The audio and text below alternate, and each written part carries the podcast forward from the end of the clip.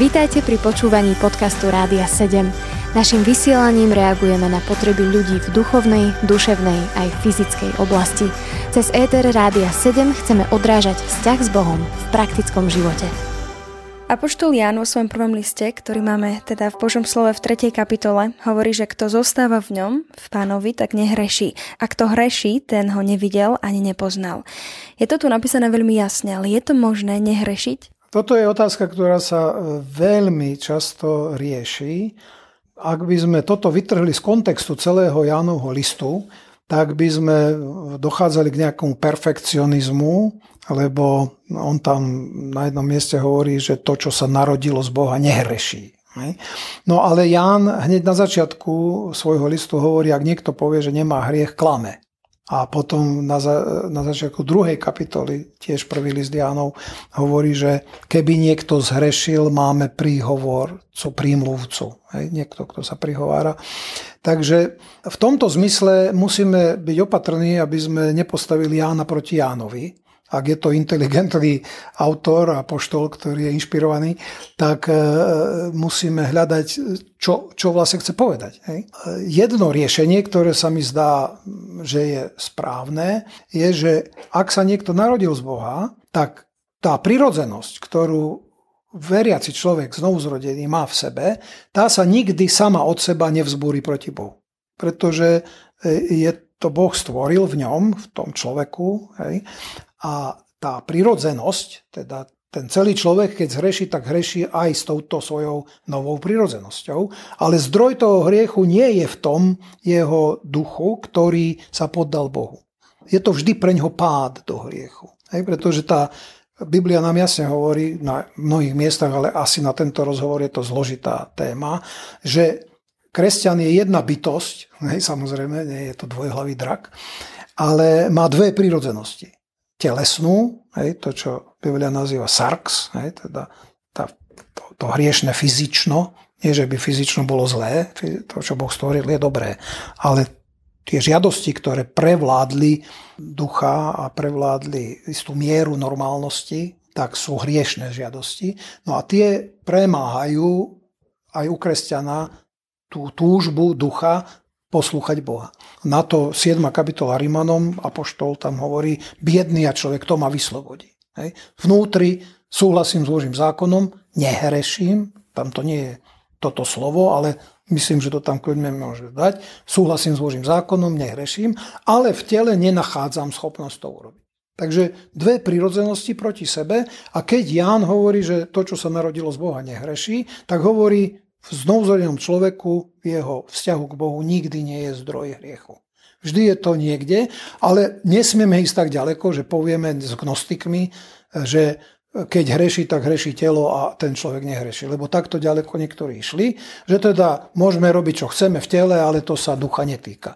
Tak ten duch je pošpinený hriechom tela a nie sme teda perfekcionisti v tomto zmysle, že je tu akási bezchybnosť, bezhriešnosť, ja si myslím, že to, čo Luther povedal, simul justus et peccator, je hlboká pravda, aj keď niekedy nebezpečná, lebo zároveň môže človeku dať akýsi, akúsi licenciu, však aj tak sme hriešni, tak robme zle. Hej? Tak e, to už prejavuje nejaký problém s tou duchovnou prirodzenosťou, lebo tá duchovná prirodzenosť nemôže sa vyžívať v hriechu. Tá vždy bude trpieť tým. Znamená, kresťan zhreší, tak ten vzťah Bohu trpí a bolí ho to. Ak to kresťana nebolí, tak sa by sa mal vážne pýtať, e, či je narodený znovu. Lebo to, že Jan hovorí, že to, čo sa narodilo z Boha, nehreší, je práve o tomto.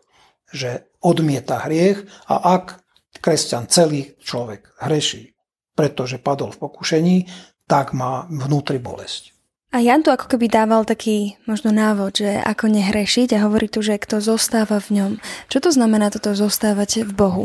Zostávať v ňom znamená všetky rozhodnutia, všetky e, myšlienky, všetky vzťahy, emócie podriadiť tak duchu Božiemu, že všetky jeho nároky plním. Treba ale povedať, že duch Boží na mňa nemá také nároky ako na hriešnika, ak chcete, bývalého riešnika, to je teraz otázka, či t- máme kresťana nazývať hriešnikom, lebo niektorí protestujú proti tomu. No ale ja by som povedal to, čo Luther, hej, že teda simul justus et peccator, teda naraz je to hriešnik, aj z jedného hľadiska je to hriešnik, ktorý má odpustené, z jedného hľadiska je to spravodlivý, lebo Boh ho vidí v Kristovi ako totálne spravodlivého. Takže tu máme akýsi problém. No ale keď odpovieme na túto otázku, tak by sme mohli povedať, že ak všetko je podriadené Duchu Božiemu, Duch Boží na mňa má také nároky vždy, ktoré som schopný splniť. Teda nie sú to nároky na úrovni, aké by mal na Syna Božieho. Myslím s veľkým S.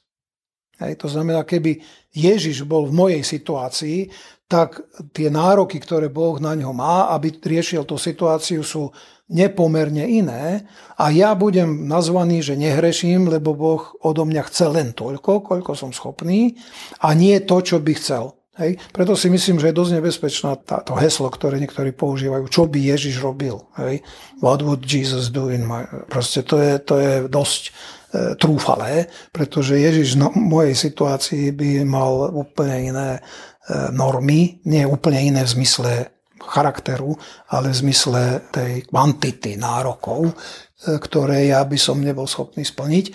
Ale to neznamená, že nie som až taký dokonalý, že Boh ma nepovažuje za spravodlivého, lebo On e, prispôsobil požiadavky môjmu stavu duchovného vývoja.